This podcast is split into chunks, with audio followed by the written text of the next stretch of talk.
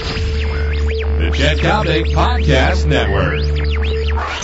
He's a Chicago sports broadcasting legend. The other has spent a lifetime walking into Las Vegas casinos and taking your money. Chet Coppock, Harvard Hollis Barnhart. This is Vegas Uncensored. He is above and beyond a Las Vegas legend. Who am I talking about? You know who I'm talking about. I'm talking about the one, the only, the pride and joy of Las Vegas Boulevard, Harvard Hollis Barnhart. I'm Chet Coppock. Hey, for all you point spread players, believe me, you have come to the right place. You want to get educated. You want to take down your man. You have arrived at the proper location. Now, uh, Mr. Barnhart, uh, right off the top, Texas El Paso, 24 consecutive years of season-ending losses an almost incredible trend, 24 consecutive years. Nevertheless, they're minus one. They're one point favorites against Marshall. What do the smart guys know that we don't know? I tell you what, uh, I didn't even realize that any team could lose the last game of the year 24 times in a row. Now, Marshall I don't know if they're trying to trap you. Uh, I'm going to look into this because I think it's pretty interesting that now it's gotten a lot of press. Uh, a lot of more people are hearing about it. Uh, I don't know if the bookmakers have heard about it or the or the public's heard about it, but Marshall's bringing in.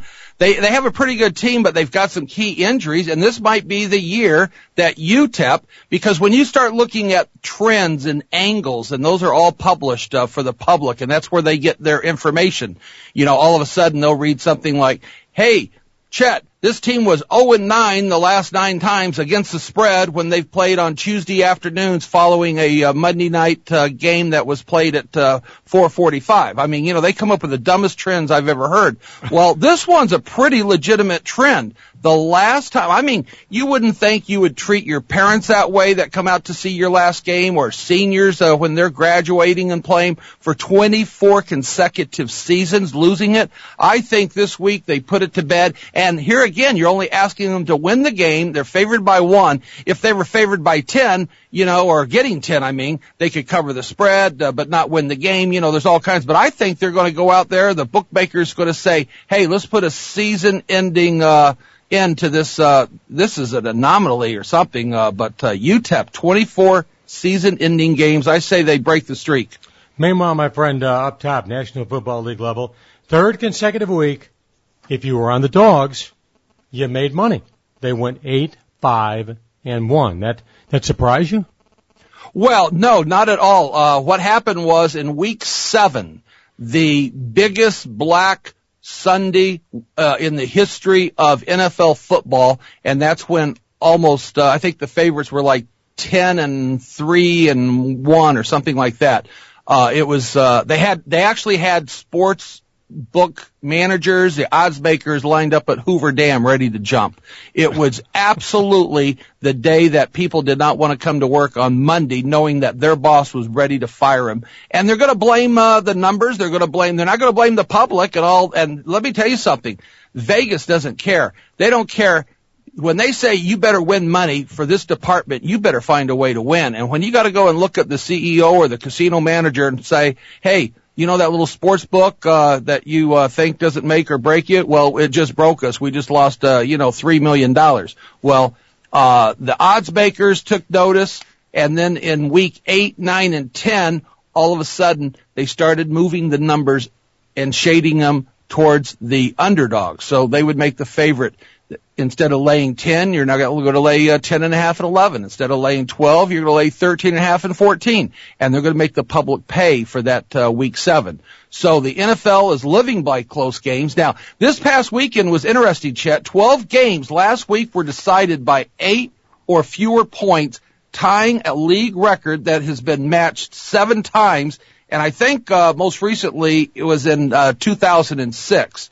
Now, the NFL said that uh, in 11 of the 16 games, everybody had a shot to win in 11 of those games. The score was tied or the team trailing had a chance to tie or take the lead with two minutes left to play. Now, how would you like to be holding tickets of all the underdogs and 11 of the 16 oh. games, you've got tickets that are, are, you know, you could cash, uh, taking the underdog with under two minutes to play. So 11 games were decided by seven or fewer points, tying the mark for the third most in NFL history, trailing Week 15 of 1993 and uh, Week 12 of 2003. The eight games decided by three or fewer points was the most in one week since Week 6 of 2006. So I think with that and the bookmakers moving the numbers around to make the favorites pay the price, make the public pay the price, they finally leveled off and we can uh, get some uh, real good football betting for the rest of the year. And I'll tell you another thing. I believe it's a hundred, uh, don't quote me. I think it's 122 and 122, the over and unders this year that the odds makers have put up. I think there's been exactly 50-50 uh, have gone over and 50-50 have gone under. Amazing the numbers that they put out. So ultimately, once again, we are left with the gospel according to Las Vegas. It's not about the ball game. It's not about the two teams.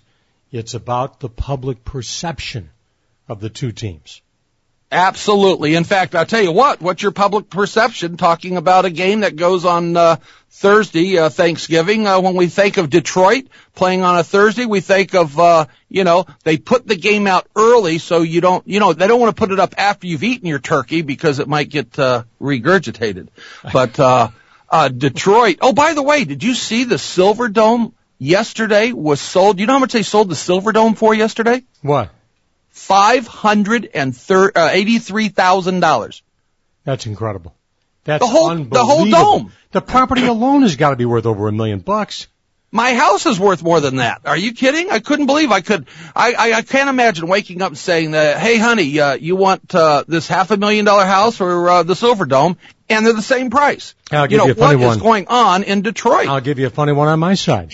Everybody talking about uh, the fact that Charlie Weis, you know, will not stay out in uh, Northern California to recruit, as has been his uh, custom the past several years. Jack Swarbrick, the Notre Dame AD, was on with my buddy Dave Jude on WLS Radio. This was on Tuesday, and they were taping Jack's show to run on Saturday morning. And Dave, being a, a damn good reporter, said, you know, is is Charlie going to remain in California to recruit? And Swarbrick said, no. I mean, he was very candid. He said, no. He's coming back to the campus. That's that's how the story broke, Hollis. well, he's coming back to the firing squad. Yeah, he's. I mean, he's coming back to, uh, you know, face uh, 30 years to life. Well, yeah, but they're paying him eighteen million dollars. Uh, you know, so that's a pretty good sentence. Uh, but anyway, what they're saying is, Charlie, we don't need any more of your recruits. Thank you. Come back. Uh, well, Yeah. we can cut you a check and uh, dismiss it. Anyway, Thanksgiving Day is coming up, and we got a couple games we might want to talk about for tomorrow. Have you got your lineup there yet, Chet? Yes, I do indeed. And the one thing I know about Thanksgiving Day, once again, the uh, the gospel according to uh, Barnhart, it is the biggest day of the year, the biggest day of the global year for three team parlays. Absolutely. Everybody, I guess because they have the day off, there's only three teams to choose from. They've actually added an extra uh, NFL game, so it used to be the Texas game and then the other two, Detroit and Dallas. And everybody would make three teamers and then maybe they'd go to work on Friday and then there's a zillion games on Saturday and Sunday. But for only parlays, these guys wanted to, you know, everybody just likes to parlay on Thursday. So it's the biggest uh, day for three team parlays. And I'll tell you right now, Chet, the public is going to be all over Green Bay because they can't stand uh, how Stafford looked uh, for Detroit. Uh, they're going to be all over Dallas because they just always bet Dallas and Oakland. Who did they just beat? Uh, uh, Cincinnati. Yeah, and Bengals. and and that was at home. But usually the following week, uh, Oakland, uh, what are they going to do? And I know for a fact, and this is going to be my biggest play of the day, is going to be to take Denver because Denver has now lost four games. And even another thing, when they were winning f- the first six games, the public was never sold on that team. Not like when Indianapolis was 6 and 0 or when New Orleans was 6 and 0 and everybody was betting with both fists. They actually were betting the other side a lot of those Denver games. No one was sold on it. Then they lost four straight. And if you notice, New York Giants maybe or maybe not put it together when they blew out uh, Atlanta last week. So there is uh, a match made in heaven. I think asteroid hits Earth on this one, and the Giants that late game, knowing all the people that have lost on the Detroit game and the Dallas game, they're all going to be pulling the trigger on that big favorite, the New York Giants. So if you're going to be taking Denver, make sure you bet it late. Right now, the line is six, and I guarantee you that line will go off at seven points. Grab the seven. That way, if it goes into overtime, you can uh, cash ticket without even worrying about that stupid run back for a touchdown that every once in a while happens. But Denver is going to be the play. They can actually expose the slowness, if I guess you might say, of the secondary of the Giants. Denver's not the quickest team, but they can exploit some of that. And uh, I believe that uh, Josh McDaniels, great coach, I think he's going to be around for years and years and years and go down as one of the better coaches in uh, in football. I think he'll turn his team around. They're playing at home, and I don't think the Giants are capable of laying seven points on the road.